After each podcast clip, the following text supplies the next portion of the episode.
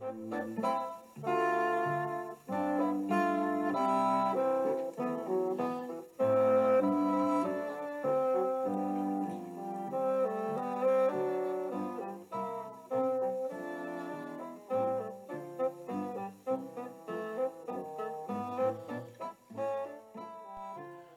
welcome.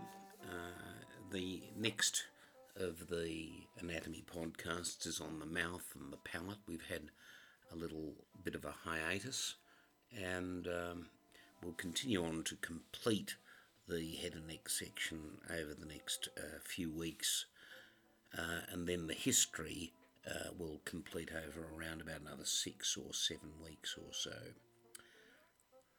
Now, the mouth extends back to the palatoglossal arches, which are also the anterior pillars of the fauces.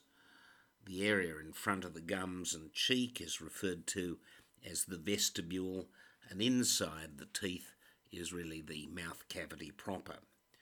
Notice we've seen before the parotid duct um, of uh, Stenson opening opposite the upper second molar tooth. There may be additional openings, of course, of the molar glands. Many other buccal and labial glands enter in this region. The nerve supply here is the buccal branch of V3, the mental nerve through the inferior alveolar, and the infraorbital branch of V2. The upper gums are supplied or innervated by the superior alveolar nerves the greater palatine and nasopalatine, with the lower, the inferior alveolar, the buccal and lingual nerves. The buccal nerve spills over onto the lowest jaw, but usually doesn't innervate the upper gingival margin. now, the buccinator forms the muscle layer of the cheek, following the line of the teeth, passing deep to the masseter posteriorly, so that it is in effect continuous with the superior constrictor. Of course, this is at the level of the so-called pterygomandibular raphe, one muscle, the buccinator, moving forward, and the other, the superior constrictor, moving backwards from a common point of origin. The buccinator lies between the buccopharyngeal fascia, which is outside, and the pharyngobasilar fascia internally, and it's filled really this area with fat, the so-called suctorial pad of uh, infants. The molar glands lie external to the buccinator near the entry of the parotid duct in the way we've defined it. The parotid duct passes above this buccal fat pad, it pierces the buccinator. The median fold of the mucous membrane in the mouth, stretching from the floor of the mouth to the tongue, is the frenulum which bulges upwards as the sublingual fold and which ends anteriorly as the sublingual papilla. We've considered that in another podcast. On the apex of the papilla is the submandibular duct of Wharton. The sublingual duct is multiple uh, on the summit of the sublingual fold.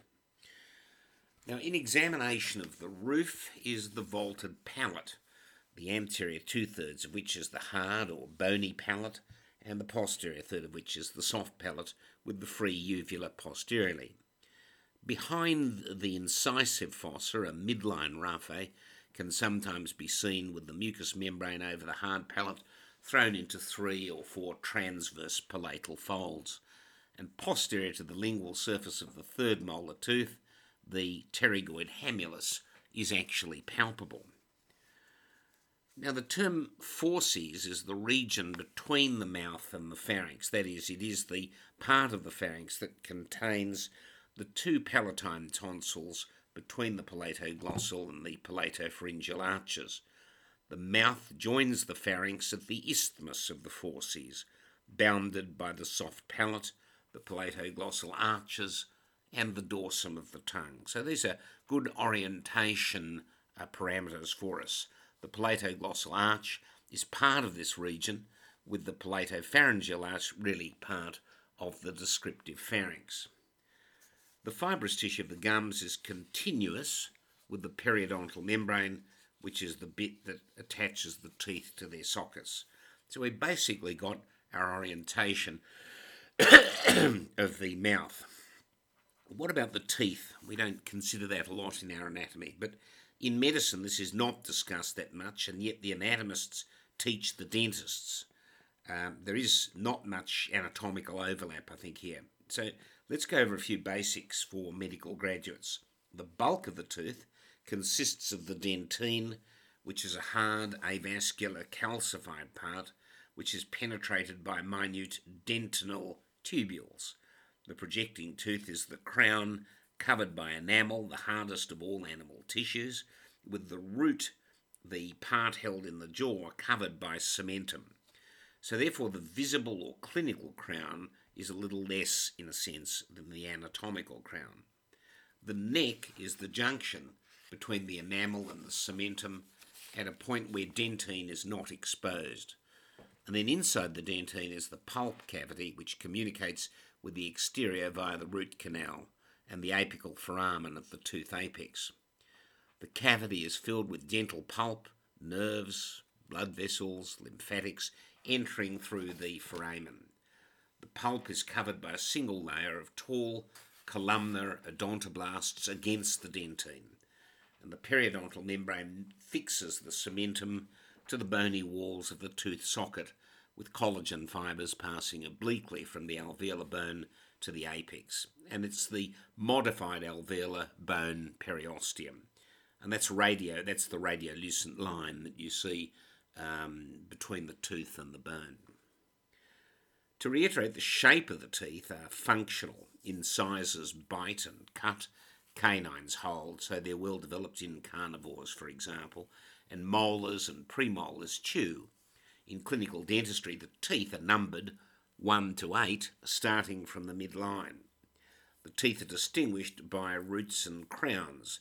The upper molars have three roots, two on the convexity and one on the concavity of the alveolar margin. The lower molars have two roots, one anterior and one posterior, and all the other teeth have a single root, although sometimes can be bifid, which is commonest in the upper premolar teeth. And the incisor crowns are chisel, chisel shaped with uh, a meet by a sliding overlap, just like a pair of scissors, with the canine crowns somewhat pyramidal or conical in shape. The premolars have two cusps, so a lingual and a buccal, so they're called the bicuspids, therefore, and the upper molars have four and the lower molars five cusps or surfaces on their crowns. Now, the nerve supply to the tooth is the nerve supply of the pulp. Uh, fine nerve filaments can enter some dentinal tubules, with most of the dentine, all of the enamel, and the cementum insensate. The pulp and the periodontal ligament share a nerve supply, although that's not to the overlying gum. In the upper jaw, the molars are dental branches of the posterior superior alveolar nerve. Um, the anterior buccal root of the first molar is innervated by the middle superior alveolar nerve, uh, as are the two premolars. The canine and incisors innervated by the anterior superior alveolar nerve. And then in the lower jaw, the three molars and the two premolars are innervated by the main inferior alveolar nerve with a terminal incisor branch to the canine and incisors, and there's some degree of central overlap there. Now, that's not that easy, I think, to remember, but it has the clinical relevance, obviously, in dental anaesthesia, which I think a general surgeon can be called upon to do on occasion. Buccal infiltration allows drilling to be painless, but the palatal aspect has to be infiltrated if you really want to take the tooth out, and that's usually midway between the midline and the gingival margin. In the lower jaw, infiltration is effective for the incisors and for other teeth you need to perform an inferior alveolar nerve blockade with associated infiltration of the buccal and lingual nerves.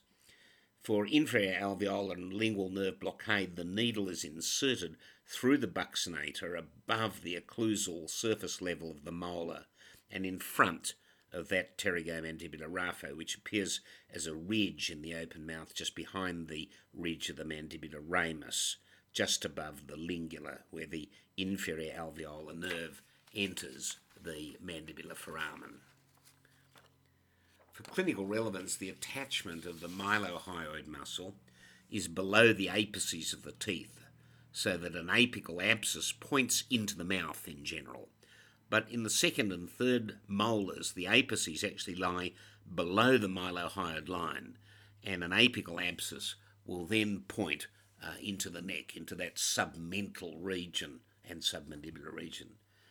Now, broadly, in the adult, there are 16 permanent teeth in each jaw, two incisors, one canine, two premolars, and three molars. The complete milk dentition consists of 10 teeth in each jaw, two incisors, one canine, and two molars. The teeth are formed by budding of the ectoderm, which produces the enamel, evoking a mesodermal reaction, which differentiates into the dentine and the cementum.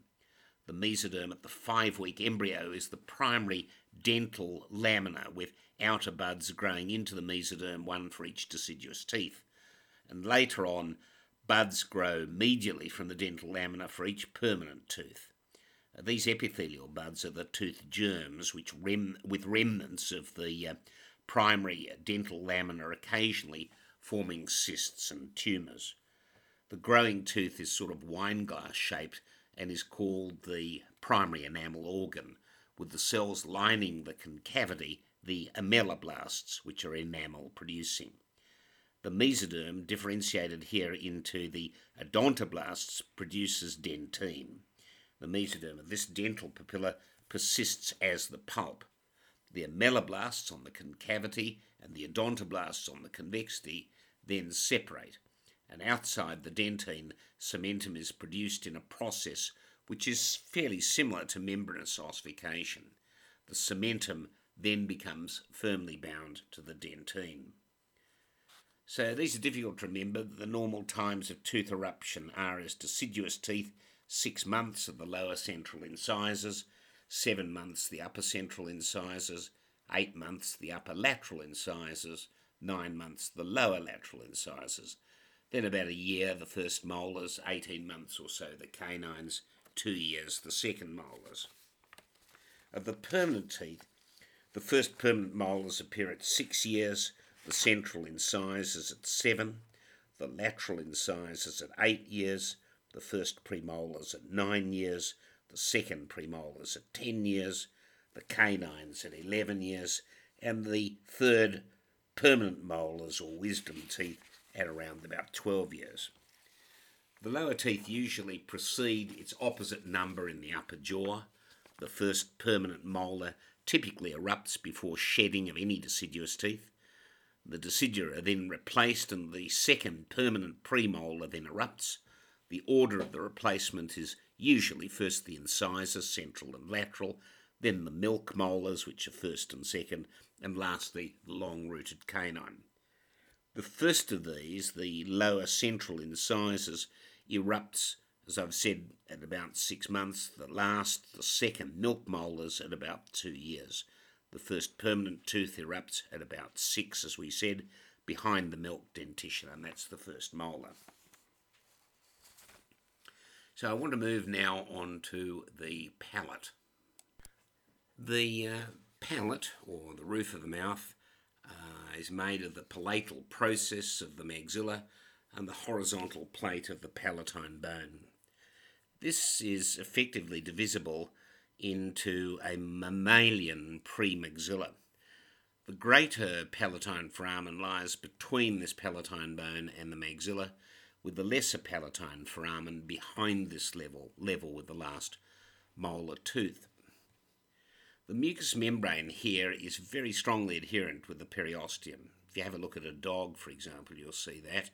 But as a combined layer, the mucoperiosteum can be readily stripped, and the palate here is then pitted by its attaching Sharpey fibres.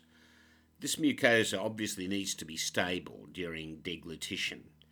The area is supplied by the greater palatine artery emerging from the greater palatine foramen and lies lateral to the nerve, and it enters the incisive foramen, passing backwards into the base of the nose.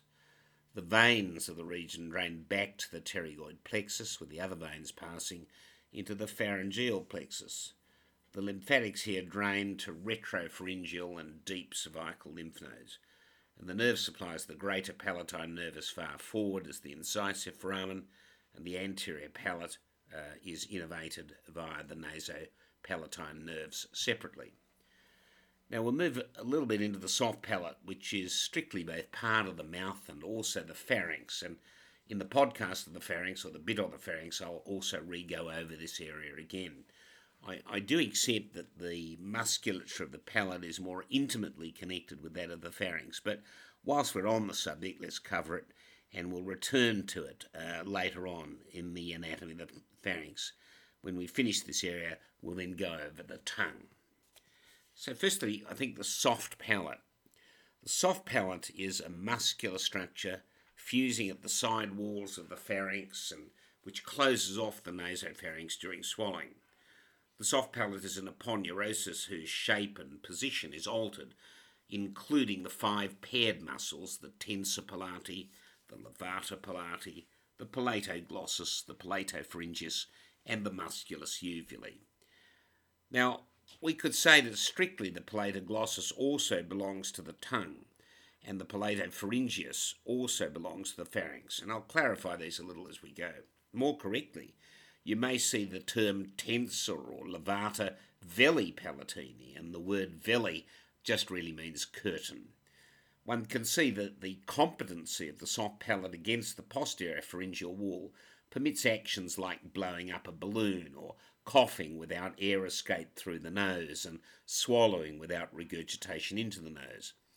If it's pushed down against the tongue, respiration can continue during sucking or chewing again without any risk of inhalation. So, this is the basic design. And in coughing and sneezing, where there are pressure differentials between the nasopharynx and the oropharynx, the uvula assists in preventing the soft palate from being forced upwards, and the tense soft palate then assists the tongue in directing the food down the lower pharynx prior to swallowing. So that's the basic sort of design. So, firstly, we've got to consider some of these uh, particular muscles. The first is the tensor palati. Now, it's a good idea to take a dried skull and look at the base of the skull. The tensor is a thin strip of muscle arising from a small but discrete area which is called the scaphoid fossa at the upper end of the medial pterygoid plate. And it also arises, that's the tensor palati, from part of the cartilaginous portion of the pharyngotympanic or eustachian tube, as I've discussed in another podcast, as well as the spine of the sphenoid. That is, there's a little bony origin to the front and back of this muscle with a bit of cartilaginous origin between. And as the palate moves, the eustachian tube is, as we've said before, equalised, hence explaining why chewing in a flight fixes the equilibration of air pressure around the eardrum. Now, this flattish muscle converges towards the end of the pterygoid hamulus, and it becomes tendinous here, and around the origin of the buccinator, it twists around at a complete right angle, and it enters the pharynx and flattens out as an aponeurosis attached to the crest of the palatine bone over the palate. Its right angle is just as sharp uh, when we get to the lower limb, for example, as the obturator internus muscle, which we'll meet in a in another podcast next year but almost the um, same twist, if you like, as that muscle exits the pelvis to get to the greater trochanter. It's a 90 degree angle. The tensor palati does the same thing. The posterolateral border of the tensor palati muscle blends with the side wall of the pharynx, as many muscles do, but more posteriorly, it hangs down, forming part of the edge of the soft palate where the uvula makes up the uh, um, uh, midline. Now, not surprisingly, in a cleft palate, which I'll discuss a little bit later, this muscle has no proper palatal insertion. And the uvula has a little musculus uvulae attached to the posterior nasal spine, but it's really largely mucous glandular tissue. The tensor only really keeps an effective, stable base of the hard palate, with the other muscles capable of influencing its shape uh, as it is taut. So the second muscle in this group is the levator palati. That's a much more round mass of muscle which arises from the quadrate area at the apex of the petrous temporal bone, just in front of the carotid canal, as well as from the adjacent medial aspect of the cartilaginous part of the pharyngotympanic tube.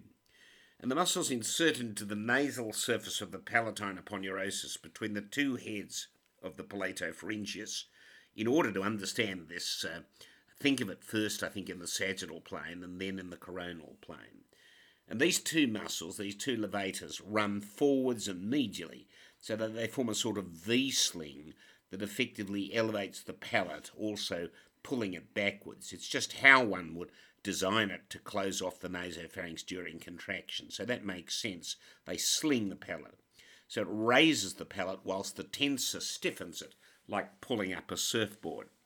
And uh, that results in the soft palate touching the posterior pharyngeal wall at an area, the so called Passavant's ridge, which is at the level of the anterior arch of the atlas.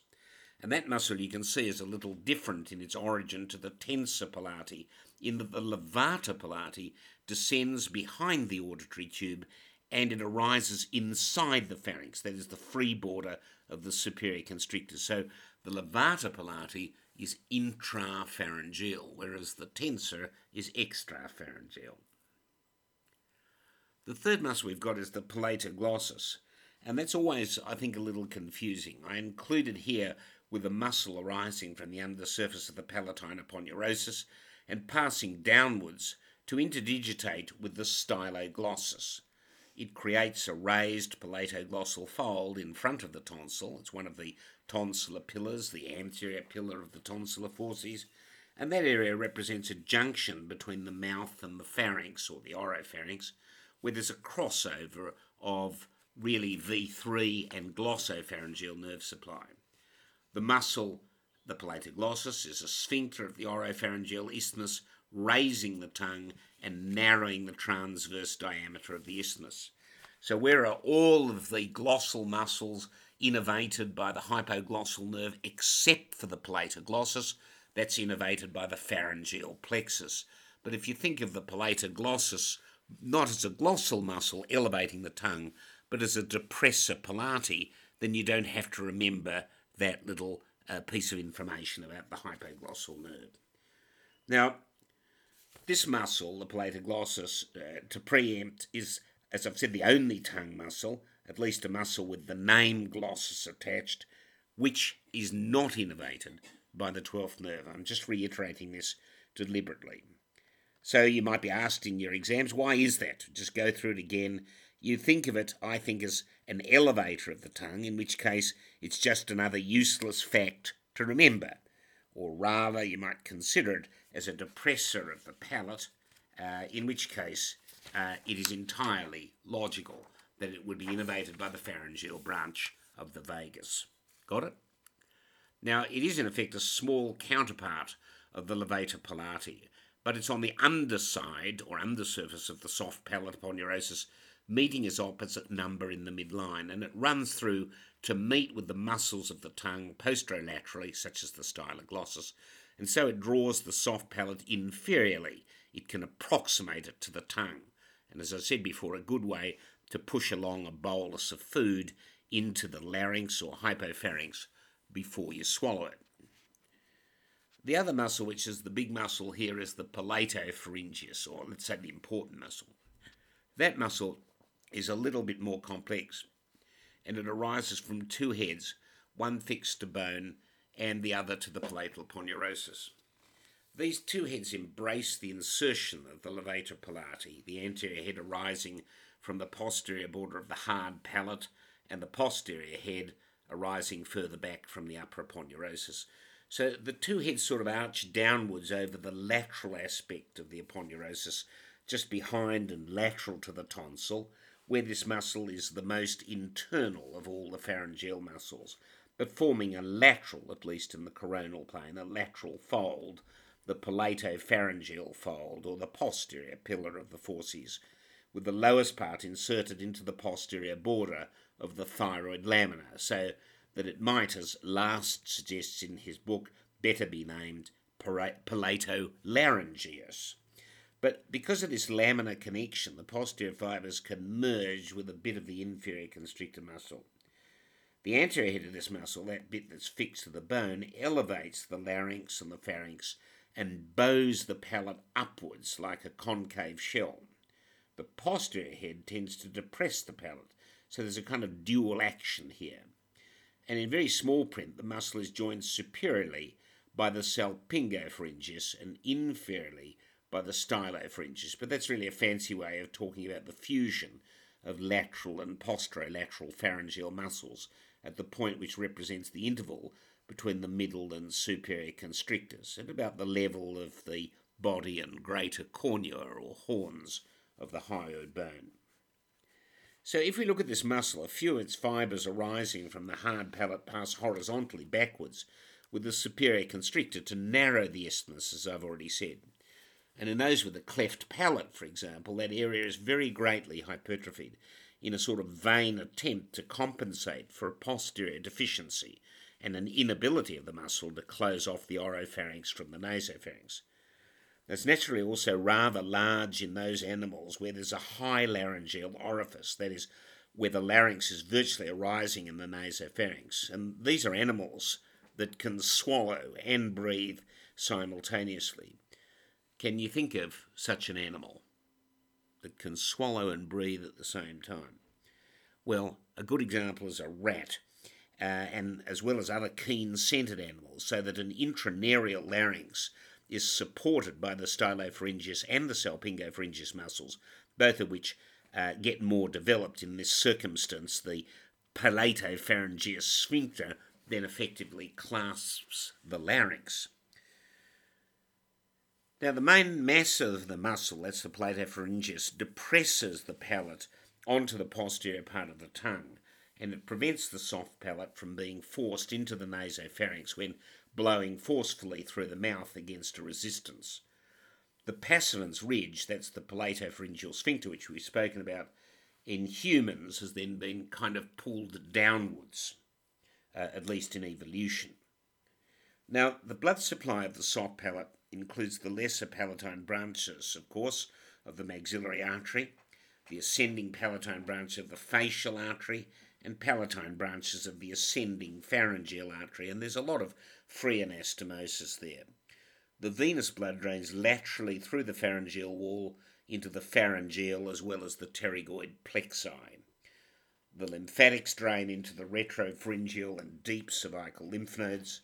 The muscles of the soft palate are all supplied, as we've said, by the pharyngeal branch of the vagus, except for the tensor palati, um, if you can recall, the tensors there are supplied by a branch from the medial pterygoid nerve, which is part of V3, and that's run through the otic ganglion. Obviously, it doesn't synapse there, just uses it to supply the tensors, tensor palati, and the other tensor, tensor tympani. The plexus fibres to the palate are derived from the nucleus ambiguus, of course, via the cranial accessory, with secretomotor, so called pseudomotor fibres to the palatal glands running with the lesser palatine nerves, but they're derived from the cell bodies in the pterygopalatine ganglion, one of the parasympathetic ganglia. And they, of course, come from the superior salivatory nucleus in the parasympathetic nervous system, but they make their way to the ganglion via their preganglionic nerve, which is the greater petrosal nerve. And if you want to review that area, just go back to my podcast on the autonomic nervous system of the head and neck. Somatically, the sensation of the soft palate is, of course, V2, with a bit of overlap of the glossopharyngeal nerve in the lateral pharynx. The V2 is the paired lesser palatine nerves here at this level, the taste fibres from the greater petrosal nerve, the cell bodies of which are in the geniculate ganglion with central parts in the nucleus of the tractus solitarius or the so-called gustatory nucleus. And remember that the greater petrosal nerve carries a few sensate fibres also running with the lesser palatine nerve to the intratonsillar cleft, and their cell bodies also reside in the geniculate ganglion. There are a couple of additions. Uh, we need to mention the palatine tonsil The bed of the palatine tonsil is the superior constrictor muscle, overlain with a few of the fibres of the palatopharyngeus. The ninth nerve crosses the lower part of this bed, passing under the lower border of the constrictor. One thinks of the tonsil, I think, with borders, poles, and surfaces. The anterior and posterior borders lie adjacent to the palatoglossal and the palatopharyngeal folds, respectively. The upper pole extends to and may even infiltrate the soft palate, and the lower pole reaches the dorsum of the tongue. Opening on the medial surface are about 20 tonsillar crypts, with a large one in the upper pole, the intratonsillar cleft, which is the remnant of the second pharyngeal cleft. The lateral tonsillar surface forms the tonsillar capsule, which is an extension of the pharyngobasilar fascia, so that a abscess, a quinsy, is then extracapsular. The superior constrictor separates this surface from the facial artery and its relevant branch, the ascending palatine and the tonsillar. You've got to go check, I think, the relevant podcast on the arterial supply of the head and neck. The tonsil is separated from the uvula by a mucosal semilunar fold extending from the palatopharyngeal arch to the upper tonsillar pole. And in fetal life, there's a similar fold running from the palatoglossal arch to the lower pole, which becomes invaded by tonsillar tissue and which therefore effectively disappears. Waldeyer's ring refers then to the congregation of the palatine, lingual, pharyngeal, and tubal, so called Gerlach's tonsil, uh, as the tonsils collectively. Now, the blood supply of the tonsil is therefore complex. The main arterial supply is the tonsillar branch of the facial artery, which arches over the styloglossus and pierces the superior constrictor. And there are smaller contributions from the lingual, the ascending pharyngeal, and the ascending palatine arteries. So that's sometimes a question in the exam what's the blood supply of the tonsil? And it should be noted that the internal carotid artery is just posterolateral. The veins form a plexus around the capsule and they pierce the superior constrictor to drain into the pharyngeal plexus. And there's often a large vein in the tonsillar bed, the so called external palatine vein, often called the paratonsillar vein in some books, and that's the usual culprit in a post tonsillectomy bleed. The lymphatic drainage is the deep cervical nodes, but particularly the so called jugulodigastric node, which is the harbinger of a tonsillar carcinoma. The nerve supplies the tonsillar branch of the glossopharyngeal as well as the lesser palatine nerves. And most of the carcinomas develop in the tonsillolingual sulcus, which separates the tonsil from the tongue anteroinferiorly. The tonsil and the tonsillar fossa are supplied, just to reiterate, by branches of the external carotid artery, including the lingual, facial, ascending pharyngeal, and internal uh, maxillary arteries, if you want to think of them in that way. And the upper part is supplied by the descending palatine artery branch of the maxillary artery, and the middle and inferior branches of the ascending pharyngeal artery. The middle part is supplied typically by the tonsillar branch of the facial artery, and the lower part is supplied by an ascending palatine arterial branch of the facial artery and the dorsal lingual branch of the lingual artery. So it's quite complicated. On the venous side, as I've said, the veins drain the tonsillar fossa into the paratonsillar vein and then into the pharyngeal venous plexus, and that drains through the facial vein into the internal jugular. The lymphatics, as we've said, pierce the superior constrictor and they drain to the upper deep cervical nodes, principally that jugulodigastric lymph node, which is located below the angle of the mandible. Now, in tonsillectomy, this commences at the margins of the arches, typically starting at the upper pole by a kind of fine dissection, keeping close to the capsule as one works downwards. Arterial hemorrhage is actually uncommon and it only occurs if the bed is penetrated, with most of the bleeding being venous from the base of the tonsil and from the paratonsillar bed in the paratonsillar vein in the bed, as we've said. and the arteries lie on the outer side of the superior constrictor. The ninth nerve is near the lower border of the superior constrictor, and sometimes the small veins can unite to form a single larger vein which can enter the facial vein, and that can be a source of troublesome bleeding. Um, the other area that we can consider, I think, in this region is perhaps some brief notes on cleft palate. I'm going to do uh, later on um, uh, some embryology podcasts which are of relevance, including embryology of the head and neck. But briefly, if we're going to talk about cleft palate, we've got to talk about a little bit of facial embryology and a little bit of distorted anatomy.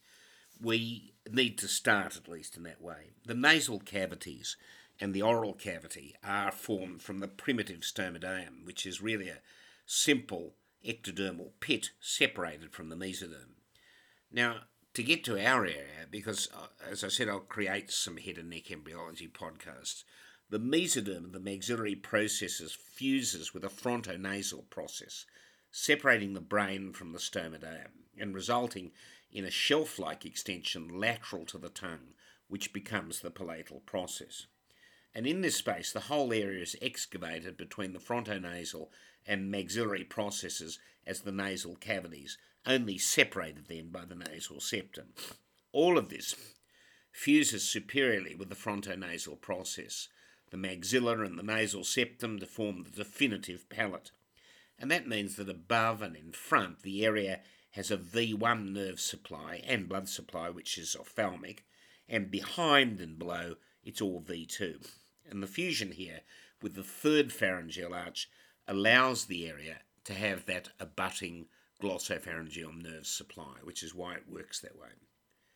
Now, a cleft palate, which occurs about one every 2,500 births, represents a failure of the proper formation or fusion of these palatal processes, and that results in a variable cleft palate which can range from a bifid uvula to a complete anteroposterior defect on one or both sides. These are essentially paramedian defects in the frontonasal process, and they pass forward lateral to the incisor teeth to become continuous with a cleft lip, a so called hare lip, which occurs about one per thousand births, and that's also present in that circumstance. But because the incisive part of the maxilla, the premaxilla, forms separately, that explains why this off midline split occurs and why a bilateral cleft palate has a separate central piece. Cleft palate clearly interferes with sucking, blowing, and swallowing, with nasal regurgitation, and with the separation of the oral and nasal elements that affect all things. So there's such a separation in speech pattern with a nasal escape quality to the voice. This is the thing that we all recognise. And this cannot be compensated, obviously, by the hypertrophy of the horizontal fibres of the palatopharyngeus and of the superior constrictor muscle. Um, in cleft lip or hare lip, which is an old term we don't really use, uh, the cleft runs down from the nostril laterally, with the median part of the lip derived from the opposite maxillary process. So if it's bilateral, the central skin is derived from the frontonasal processes. The cleft units form uh, from before backwards, uh, uh, which really explains the posterior defect, at least in mild form, out to a complete anterior cleft, as I've described. And it also explains irregularities of the incisor and canine teeth which accompany it. If the lateral nasal and maxillary processes don't fuse, you can actually get a rare lateral facial cleft, and that's formed along the line of the nasolacrimal duct. The cleft lip repair is typically performed early at around about three to six months by a simple sort of rotation or advancement flap. The cleft palate is left until about 12 months or so before speech development, usually with a Z-plasty style of palatal muscle realignment, an intravelar veloplasty as it's called. And in some cases, because of the defect at 5 to 7, a palatal expansion can be required at that, at that age and create space for the permanent teeth with a later bone graft, gradually screw widening the palate transversely at the time the permanent teeth are beginning to develop. So there are secondary procedures that may need to be done later on. The palate may have been left partially open sometimes to permit growth, and uh, then subsequently one needs to put in an alveolar bone graft uh, to lead to a, a, sort of complete dental arch uh, so that the permanent teeth can erupt onto something, and any fistulae between the gum and the nose at that time would then be closed over.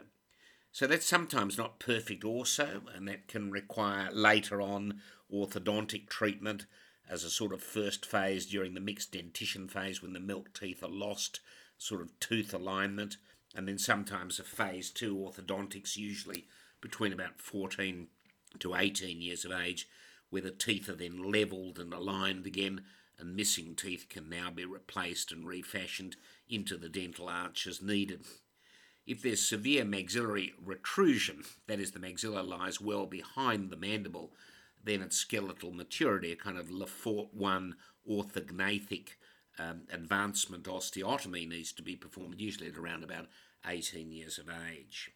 So these are the additional secondary dental procedures which may be required.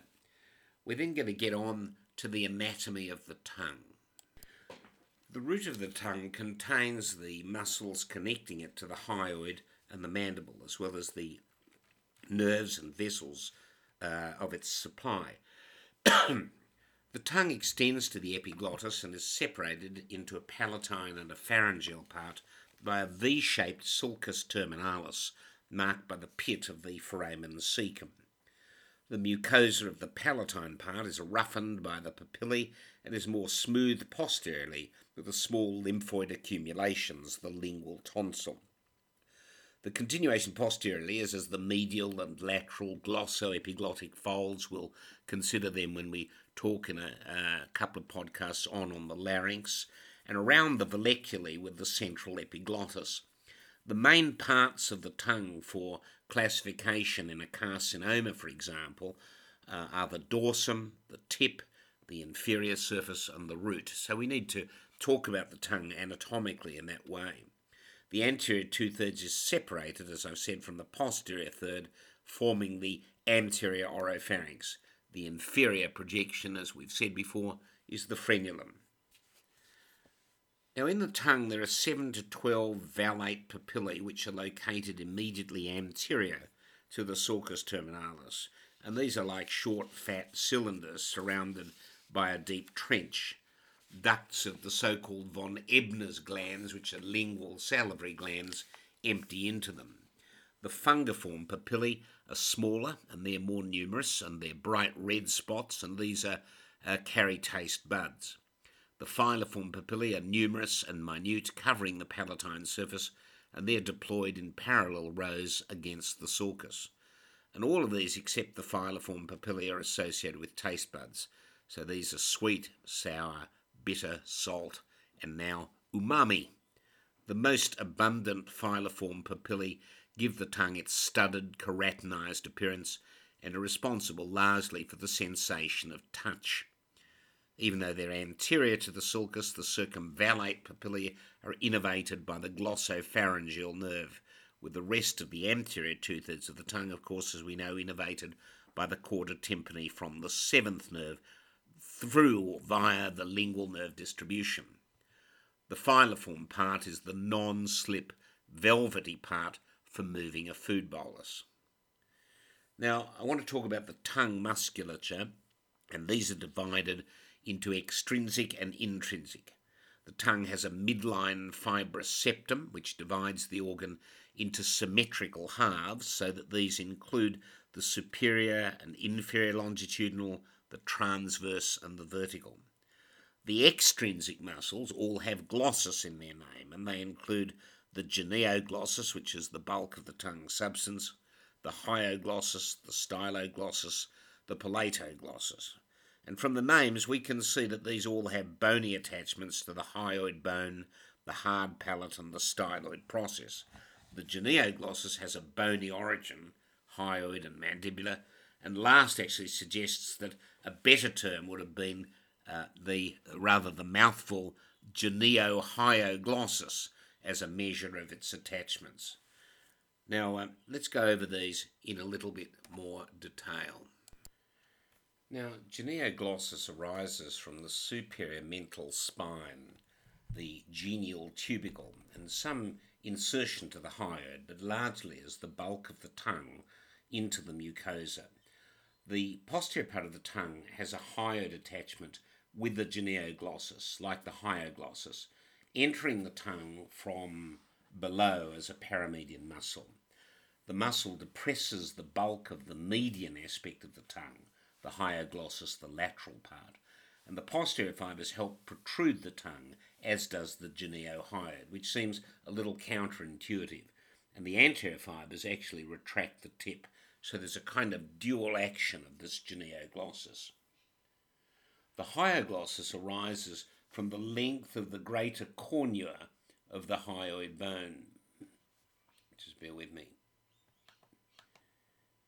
and the part of the body of the hyoid lateral to the geniohyoid. And it's a thin rectangular sheet of muscle running upwards and forwards at right angles to the fibres of the um, styloglossus, or the mylohyoid for that matter, with an interdigitation at its lateral and upper border with the styloglossus. The anterior and the posterior borders of hyoglossus, which inserts into the side of the tongue, are free borders. Of course, running on it is the lingual nerve and the submandibular ganglion, as we've gone through, as well as the submandibular duct, and below the hypoglossal nerve. And deep to it is the glossopharyngeal nerve, the stylohyoid ligament, and the lingual artery. From above downwards, those are the structures. So the hyoglossus effectively is a very great and important landmark. The other muscle is the styloglossus. This arises from the lower part or the front of the styloid process, as well as the upper part of the stylohyoid ligament, and the muscle passes forwards below the superior constrictor and is inserted into the side of the tongue, interdigitating with the upper part of the hyoglossus. At a deeper plane, in line with, that is parallel with the lower border, is the glossopharyngeal nerve. The styloglossus and the palatoglossus enter the lateral part of the tongue but from above, so that the reverse, uh, if you like, of the genioglossus and the hyoglossus, which are coming to the tongue from below. The styloglossus runs along the lateral anterior tongue margin, and it along with the palatoglossus, which is virtually contiguous with the transverse intrinsic muscles of the tongue, elevates the tongue posteriorly, with the styloglossus as it contracts, retracting the back and the sides of the tongue. The job of the palatoglossus is different. It pulls the palate down, as I've said before, onto the tongue, and as I've said, perhaps better thought of as a depressor palati than as an extrinsic or true extrinsic um, tongue muscle. And that muscle actually narrows the isthmus of the fauces. The palatoglossus, which we briefly met before, comes down from the undersurface of the palatine aponeurosis to the side of the tongue, forming the palatoglossal arch, that division between the mouth and the pharynx. And I'm reiterating myself so that this can be reinforced. The tongue is supplied by the lingual artery, which runs at a deep level beneath the hyoglossus, where it gives off dorsal lingual branches posteriorly. Anteriorly, it gives off a sublingual branch, which supplies part of the floor of the mouth and there's an anastomosis with the tonsillar branch of the facial artery and the ascending pharyngeal artery. There's no real arterial crossover because of the tongue septum. There's a deep lingual vein, and that's superficial to the hyoglossus, which has a sublingual tributary and which contributes around the hypoglossal nerve as a sort of venae comitans, joining the lingual or sometimes the facial nerve, and then very occasionally the internal jugular vein directly. The lymphatics draining the tongue can drain bilaterally, with the tip of the tongue typically draining to the submental lymph nodes and the anterior tongue to the submandibular lymph nodes, and the posterior part, that's the anterior part of the floor of the mouth and the submandibular region, draining the territory of the facial artery, the lips and the cheek, the posterior floor of the mouth, and that goes to the deep cervical nodes. The submental nodes typically receive lymph from the same territory that's supplied by the submental artery. As regards the nerve supply, of course, all the extrinsic and intrinsic muscles of the tongue are supplied by the hypoglossal nerve, except, as we've said, the palatoglossus. The motor cell bodies here are in the hypoglossal nucleus, below the hypoglossal trigone, in the floor of the fourth ventricle. The lingual nerve most likely carries tongue proprioceptive fibres. The sensory supply corresponds to the three pharyngeal uh, uh, arches the oral, the presulcal, or anterior two thirds, but not the vallate papillae, are innervated by the lingual nerve, and these have their cell bodies in the trigeminal ganglion, with a chorda tympani component which has its cell bodies in the genicular ganglion. And as we recall from AHN4, the uh, parasympathetic nervous system of the head and neck, the nucleus is first the superior salivatory nucleus, and this is relayed in the chorda tympani along the lingual nerve to the submandibular ganglion. By contrast, the posterior third of the tongue and the presulcal area of the vallate papillae is innervated by the glossopharyngeal nerve, and these are fibres of common sensibility plus taste, with their cell bodies in the glossopharyngeal ganglia and the parasympathetic pseudomotor fibres from the lingual ganglia uh, through a visceral relay. There's a small area of mucosa near the anterior vallecula, which is supplied by the internal laryngeal nerve, which has its cell bodies in the inferior vagal ganglion. And that arrangement with the vallate papillae, where they've moved forward but are still innervated by the glossopharyngeal nerve, is explained by that forward migration of some of the epithelium from a post sulcal region forwards during development in front of the sulcus. And the sympathetic fibres, of course, travel with the lingual artery from the external carotid plexus, and their cell bodies are part of the superior cervical ganglion.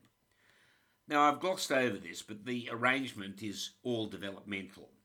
In brief, the tongue musculature is formed from the suboccipital myotomes migrating forwards and carrying the nerve supply, which is the hypoglossal nerve. And because of this, the ventral migration, um, it explains really the relationship of the hypoglossal nerve to the internal carotid artery and the external carotid artery and the internal jugular vein. The hypoglossal nerve running in front of the carotid bifurcation. And it also explains that C1 connection with the hypoglossal nerve and the ansa cervicalis supply of both the thyroid, the infrahyoid muscle, and the geniohyoid and extrinsic tongue muscle. As this part of the tongue comes from the first, third, and fourth arches, there are three sensory nerves in its supply. The presulcal mucosa is from the tuberculum impar, and the lateral lingual swellings are part of the first arch, so these are supplied by the lingual and the chorda tympani. The posterior sulcal part is from the midline hypobranchial eminence of the third arch, so that's innervated by the glossopharyngeal. And there's a small contribution from the fourth arch, as I've mentioned before, that's actually the internal laryngeal branch uh, of the vagus. And there's no second arch tissue, as this is overgrown by the third arch tissue. So this area explains how the first, third, and fourth arches and their innervation innervate this particular region. The thyroid grows down from the connection between the tuberculum impar and this hypobranchial eminence, which is the area superiorly indicated by the foramen cecum. So that explains why a thyroglossal cyst or a thyroglossal duct comes down through the foramen cecum. Now, I'll create, as I've said, an embryology of the head and neck podcast, but for now, we can remember a few things of interest as bullet points. Mesodermal condensations form in the primitive pharynx as the branchial arches. These, now called pharyngeal arches, support the pharynx. The most cranial is the mandibular arch, with each arch separated by a pharyngeal or branchial pouch. The internal grooves between the arches are the branchial arches. The external or out part grooves are called the branchial clefts. And as the fourth and fifth pouches have a common opening, there are four pouches which separates six arches. And put simply, the first arch forms the mandible and the maxilla. That begins as Meckel's cartilage, which dorsally produces the incus and the malleus, as well as the anterior ligament of the malleus, and the sphenomandibular ligament. The mesodermal derivatives here are the muscles of mastication, the masseter, the temporalis, the lateral and medial pterygoids, the mylohyoid, and the anterior belly of digastric. We've mentioned this in another podcast, as well as the two tensor muscles which we mentioned earlier, the tensor tympani and tensor palati. And that explains the nerve supply, namely the mandibular nerve, and the artery persists, of course, as the maxillary artery. That's um, uh, part of the first aortic arch. So we've done that first arch, which is the mandible and maxilla. The second arch, of course, forms the body and lesser cornua of the hyoid bone, and the nerve here is the seventh nerve. The artery is the facial artery. And that also brings, as I've said, the taste fibres to the anterior two thirds of the tongue via the chorda tympani. Now, that arrangement might seem a bit strange. Uh, within animal studies, the chorda considered a kind of pre trematic branch of the second arch nerve. The word really means pre cleft branch, where the sensory nerves in gilled animals, for example, divide so that the tissue both in front of as well as behind the arch is then the nerve supply. And that means that the chorda, the pre trematic branch of the second arch nerve, the facial nerve, supplies some first arch tissue, so it can run in front and behind. And derivatives here of supply, for example, mean that that nerve innervates the stapes, and that's why there's a little bit of the inner ear is innervated forwards by the facial nerve. And the styloid process as well, the stylohyoid ligament, the lesser horn and body of the hyoid bone. So this kind of overlap area explains why the nerves uh, innervate in that way. So the muscles here are the muscles, obviously, of facial expression. They include the buccinator and the platysma and the stapedius, the stylohyoid and the posterior belly of digastric, as well as the occipitalis and the posterior auricular musculature, if they're formed at all. And that's explained by the derivative running from the stapes and the styloid process medially and inferiorly towards the lesser horn of the hyoid bone and towards the central body of the hyoid bone.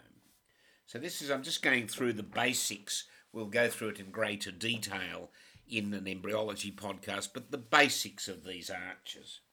The third arch forms, of course, the rest of the body of the hyoid bone and the greater cornua, and here skeletal derivatives are the greater horn, the caudal part of the body of the hyoid bone. The muscular derivatives here includes only, of course, the stylopharyngeus muscle, and the nerve of the third arch is the glossopharyngeal uh, nerve, and that's, of course, the muscle is its only muscle.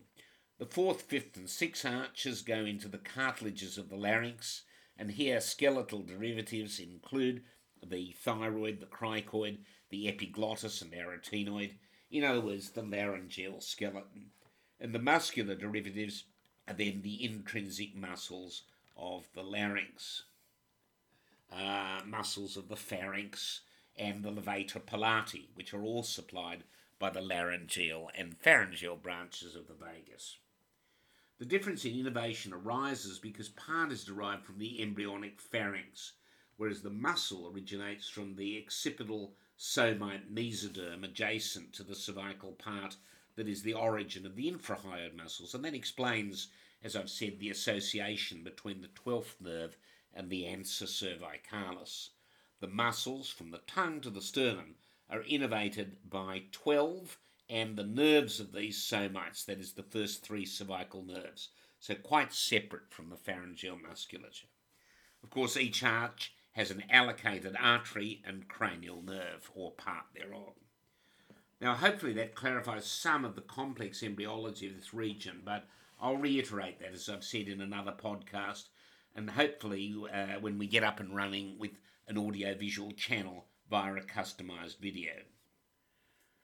We've got a little extra here on the tongue, and that is, of course, its intrinsic musculature and structure. The actual substance of the tongue is comprised of fibres of striated muscle, which effectively lies in three discrete planes, all at right angles to each other. And that area is a little glossed over usually, but it consists of a superior longitudinal muscle, which is the dorsum of the tongue, and that curls the tip up and rolls it backwards. There's equally an inferior longitudinal muscle or muscles, which are lateral to the genioglossus on the lateral undersurface of the tongue, and that curls the tip downwards and acts with the superior muscle to widen the tongue substance and retract it. The transverse muscle fibres are under the superior longitudinal muscle, and these run from the septum in the midline to the most vertical fibres laterally of the genioglossus and the hyoglossus, and they intermingle with the vertical intrinsic muscles. And if they contract, we can see how the height of the tongue increases and the viscus narrows. Now, the vertical muscle fibres run from the dorsum inferiorly and laterally, and they flatten the tongue and tend to roll up the edges. If they act with the transverse muscles, the length of the tongue increases and it's actually protruded. The movements obviously are more, much more complicated and involved as it is in swallowing or sucking or speaking or chewing, sort of chewing toiletry, licking the lips, and in bolus prehension of food. These intrinsic muscles, in, uh, in the way I've described them, uh, alter the tongue shape, whilst the extrinsics stabilise it and affect its position. So, for example, in early swallowing, the contraction of vertical fibres heaps up the sides of the tongue.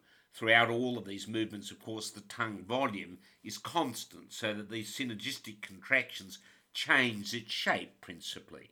The big extrinsics function separately, with genioglossus protracting, styloglossus retracting upwards, and hyoglossus pulling the sides of the tongue down uh, like a rolled shade. The floor of the mouth, of course, as we recall, is the mylohyoid, which allows raising and lowering of the floor and elongation and shortening of the tongue base, and that mechanism is essential in swallowing. Vertical intrinsic contraction, heaped up tongue contracts the palate and traps the food bolus. Contraction then of the mylohyoid compresses the tongue against the hard palate. The verticals then relax from before backwards, which then pushes the bolus backwards. Uh, the only other area that I said that I would cover from an earlier podcast um, uh, on osteology of the skull is the mandible. Um, I think that it's relevant to understand the anatomy of a bit of this because often the general surgical uh, resident may need to describe fractures of the mandible, at least over the phone. So we can separate those into the body and the rami. And these, of course, uh, meet at the angle.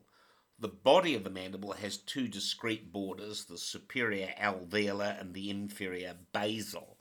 The body, of course, has the symphysis and then uh, laterally uh, the mental foramen below the second premolar, and then vertically projected rami with a head which articulates with the temporomandibular joint, a neck uh, where there is a lateral pterygoid attachment, and then beyond that in front is a coronoid process for attachment of the temporalis insertion.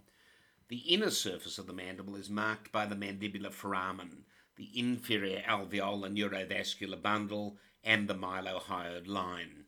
And the body gives attachment on its external surface to the mentalis, the buccinator, the platysma, the depressor labii inferioris, and the depressor anguli oris. On its internal surface, to the genioglossus, the geniohyoid, the mylohyoid, and the digastric.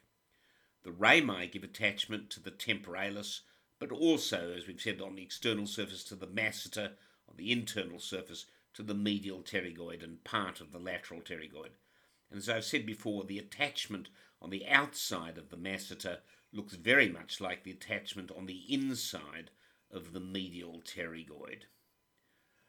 Mandibular fractures like those of the pelvic ring don't in general occur in isolation, and one must think of the region as a ring. A fractured neck, for example, is often accompanied by a contralateral body fracture. A fracture of the coronoid process is uncommon and usually isolated or singular. Fractures of the neck of the mandible are often transverse, and they may be accompanied by a dislocation of the temporomandibular joint. Fractures of the angle are usually oblique and they can involve the alveolus or the third molar, and fractures of the body frequently pass through the canine teeth. There have been uh, some newer proposed classifications. Uh, briefly, outside of nasal fracture, uh, the mandibular fracture is the commonest facial fracture. uh, the classifications have depended upon location, type, involvement of the dentition, displacement, and favourability, I, I, think, of treatment. I think uh, for those interested, uh, there is the Dingman and Natvig horizontal and vertical favourable or unfavourable classification. There's a classification by Kelly and Harrigan, depending on whether it's in the symphysis body, angle, ramus, condylar process, or coronoid. There's one specifically for condylar fractures by Lindahl and Hollender. There's one based on the location and character by Kabakov and Malyshev. The Kruger and Schilli types of fractures look at incomplete green stick complete fractures, etc., particularly those in the edentulous jaw. The Sin, Hill, and Watson condylar fractures and subcondylar fracture classification. There's a Pogrel and Kaban classification according to the site of injury. Again, ramus, angle, body of fract- uh, body, uh, symphysis and parasymphysis. A Kazanjian and converse, uh, depending on the degree and effect of dentition. The Newer-Gratz classification, which is an alphanumeric TNM style classification. There's the WHO, the international classification, the mandible, the alveolar margin, the body, the processus articularis, and so on. The Panca-Troy and Robusta classification, which has eight alphanumeric categories categorizing the line of the fracture, the involved teeth, whether teeth are absent, combined injuries. A Shetty classification, which has different six different injury criteria, um, uh, which can be looked at.